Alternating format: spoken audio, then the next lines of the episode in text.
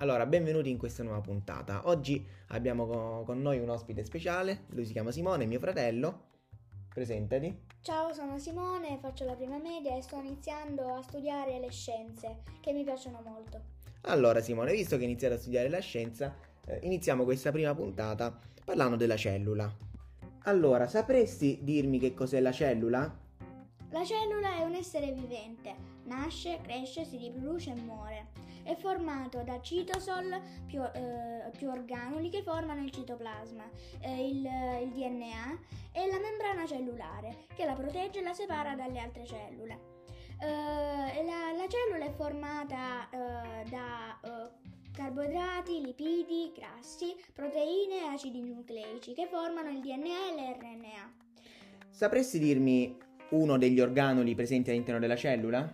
Uh, un, uh, sono molti presenti nella cellula. Nella cellula eucariote sarebbero uh, la, il reticolo endoplasmatico. endoplasmatico. Ma che differenza c'è fra una cellula eucariote e una cellula procariote? Che la cellula eucariote può, si può dividere in due parti, la cellula vegetale e la cellula animale, mentre la cellula e hanno molti più organuli e il loro DNA è protetto da un nucleo che si Certo. trova all'interno del DNA. Eh, Mentre invece quella procariote, non ha un nucleo e quindi il DNA è sparso un po' in tutto il citoplasma. poi nella maggior parte dei casi i procarioti sono dei batteri, quindi sono organismi eh, Unicellulari. unicellulari, mentre invece le, le cellule eucariote possono essere o eh, cellule, organismi unicellulari oppure Pluricellulari. pluricellulari. Che significa che sono organismi pluricellulari I pluricellulari sono organismi formati da più di cellule, più di una di una cellula? Ad esempio, noi, gli umani, cosa sono? Sono pluricellulari. Perché abbiamo più cellule Cellule. e in più ti dirò che ogni cellula nell'uomo si mh, differenzia a diventare qualcosa di diverso, cioè ogni cellula inizia ad avere un proprio compito, un proprio ruolo e si svilupperanno e si organizzeranno in modo tale da formare dei tessuti e successivamente degli organi.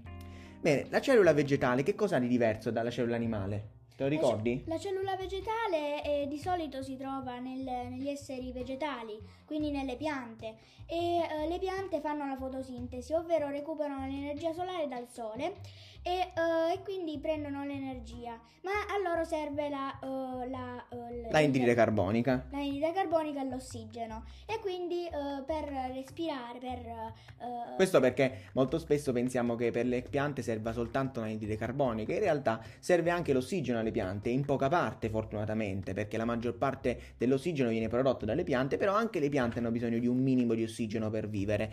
Fortunatamente per noi invece hanno bisogno fondamentalmente di cosa per produrre il glucosio? Dell'anidride carbonica.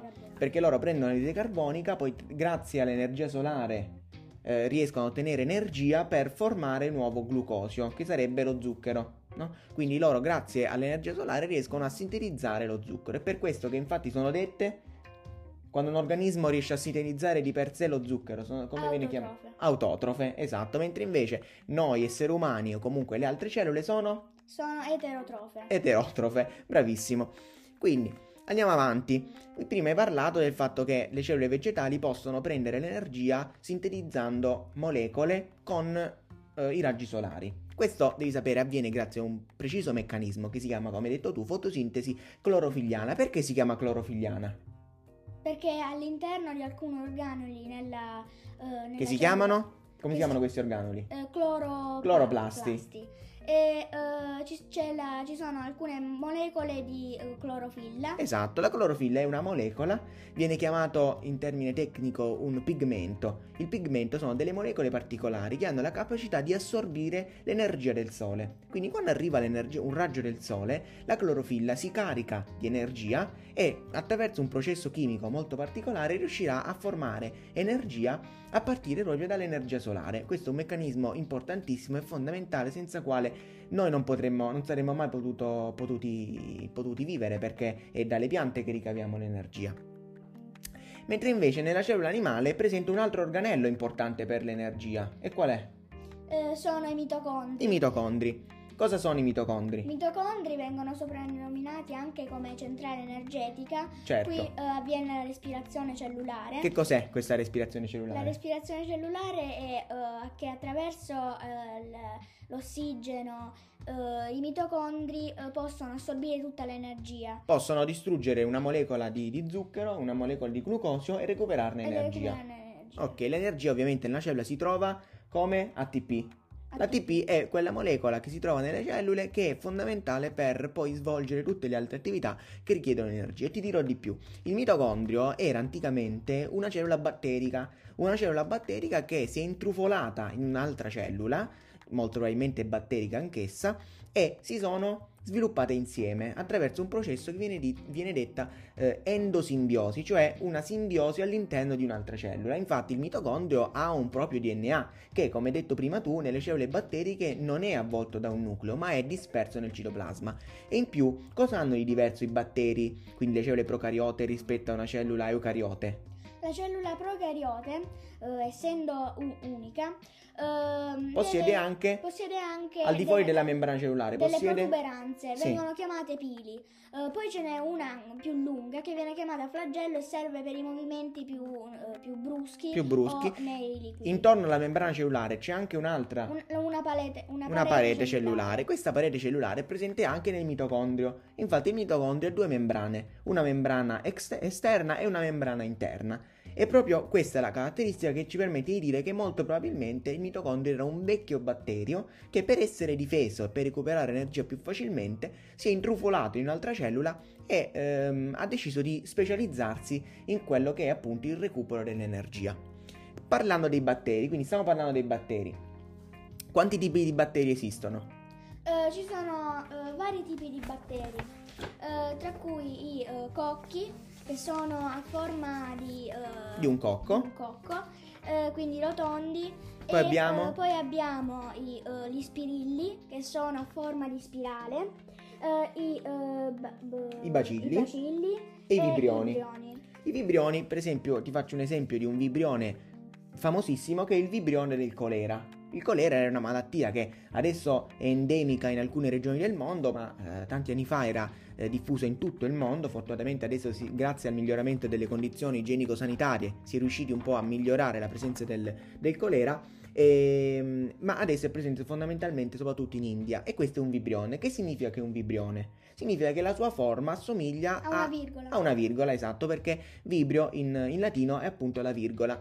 I bacilli invece hanno una forma a bastoncino, i cocchi invece hanno una forma sferica. Un esempio di un cocco è lo streptococco. Come vedi, alla fine c'è sempre la parola cocco e ci ricorda appunto che questi batteri sono simili a delle, a delle sfere e si trovano in giro per, eh, per la natura. In realtà, molti di questi batteri abbiamo detto che possono essere dannosi oppure Dannosi oppure utili eh, all'uomo. utili all'uomo. Infatti molti batteri si trovano nel nostro, Nel eh, nostro intestino. intestino per digerire e anche produrre vitamine. Esatto, ma in più ti dirò che molti batteri non si trovano soltanto nell'intestino, ma si trovano anche sulla pelle, nella bocca, nell'apparato respiratorio e infatti insieme vanno a formare il microbiota. Il microbiota rappresenta tutto l'insieme di batteri che fra l'altro sono di più delle cellule umane del nostro corpo. Quindi noi abbiamo più batteri che cellule eucariote. E questo infatti ci conferma il fatto che senza batteri la vita non sarebbe possibile neanche per noi. Quindi siamo strettamente connessi ai batteri. E eh, quindi detto questo, i batteri possono essere utili e dannosi. Una cosa che ti volevo dire è che molti batteri dannosi in realtà vivono a contatto con noi. Per esempio, lo streptococco mh, pneumonie è un batterio che si trova nella cavità orale, che soltanto nel caso in cui scende all'interno dei polmoni può causare polmonite, ma altrimenti normalmente è sempre presente all'interno della nostra bocca e all'interno della nostra faringe. Quindi è molto importante il nostro legame con i batteri. E eh, che cosa è stata eh, la cosa più importante per distruggere i batteri? La scoperta più importante per eliminare i batteri? È stato un farmaco che viene eh, chiamato il, il il- l'antibiotico L'an- L'antibiotico, e esattamente. serve solamente per la distruzione dei batteri. dei batteri. Per esempio, uno, uno degli antibiotici più, più famosi è stata la penicillina. Sì. La penicillina distrugge un batterio, ci aiuta praticamente a distruggere un batterio che è una cellula procariote. Ti ricordi come si, come si riproduce una cellula batterica? Una cellula batterica si può riprodurre attraverso alcuni processi. Uno è la scissione binaria, ovvero qui eh, da, una ce- da, una, da, una cellula procariote si divide in due parti uguali eh, e forma un'altra cellula che poi a sua volta farà altri, altri un, si riprodurrà ancora. Eh, e il ciclo di riproduzione avviene ogni 20 minuti circa. Sì, infatti crescono quindi molto velocemente i batteri. E eh, invece i virus li possiamo considerare anch'essi degli esseri viventi? I virus non sono esseri viventi. E perché? Perché, uh, non, perché uh, non, si riproducono uh, autonomamente. autonomamente, ma si riproducono solamente infettando un altro corpo. Un'altra cellula, che no. può essere una cellula batterica oppure una cellula eucariota. Per esempio, uno dei virus più famosi ad oggi qual è? È il coronavirus. Esattamente. Il coronavirus è un virus che senza un'altra cellula non potrebbe vivere, infatti perché è importante un vaccino? Perché così eh, possiamo limitare il suo contagio e può morire più facilmente. Perché non ha più cellule in cui riprodursi. Quindi in questo modo riusciamo a evitare che il virus continui a esistere.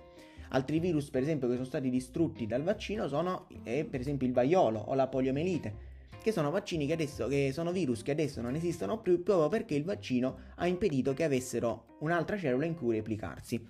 Esistono anche virus per alcuni batteri che per esempio non attaccano cellule umane, cellule eucariote, questi si chiamano batteriofagi, cioè virus che mangiano i batteri e li distruggono senza creare danno alle cellule eucariote. Mentre invece le cellule eucariote possono dividersi? Sì.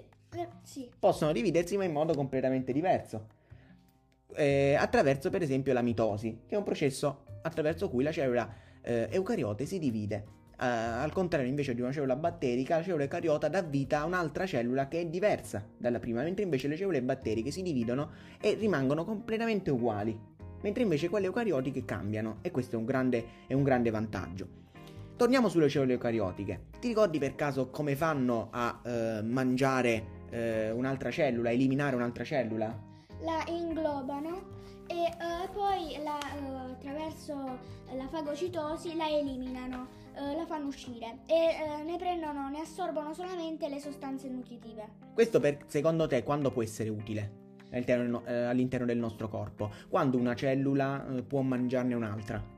Eh, secondo me quando c'è un batterio nel nostro corpo, allora intervengono i globuli bianchi delle difese immunitarie che vanno a mangiare e a distruggere i vari i nemici. Bravissimo, infatti i batteri sono come dei nemici e eh, alcune cellule che fanno parte, come hai detto tu, dei globuli bianchi, eh, che sono appunto i eh, cosiddetti ehm, fagociti, cioè delle cellule che hanno soltanto il compito di mangiare altre cellule, vanno nel sito dove ci sono questi batteri e li inglobano. Attraverso questa, ehm, questo meccanismo riescono poi a distruggerli completamente. Ma secondo te anche per un virus può essere importante la fagocitosi? Sì. Infatti, per esempio, se un virus come il coronavirus attacca una cellula e la trasforma perché la rende eh, cattiva o la rende inutile, allora ci devono essere delle cellule che sono come degli spazzini che vanno e distruggono una cellula umana però infettata. E questo avviene tramite un meccanismo particolarissimo e interessantissimo in cui le cellule riescono a riconoscersi l'una con l'altra e uno può riconoscere se quella cellula è infetta o non è infetta. Bene, Credo che abbiamo esaurito gli argomenti disponibili per questa nostra chiacchierata. Oggi si è parlato delle cellule, la prossima volta potremo parlare di qualcos'altro, magari dello spazio, che ne dici? Sì, certo. Detto questo, noi vi auguriamo una buona giornata, vi salutiamo, io sono Andrea. E io sono Simone. Alla prossima. Ciao ciao.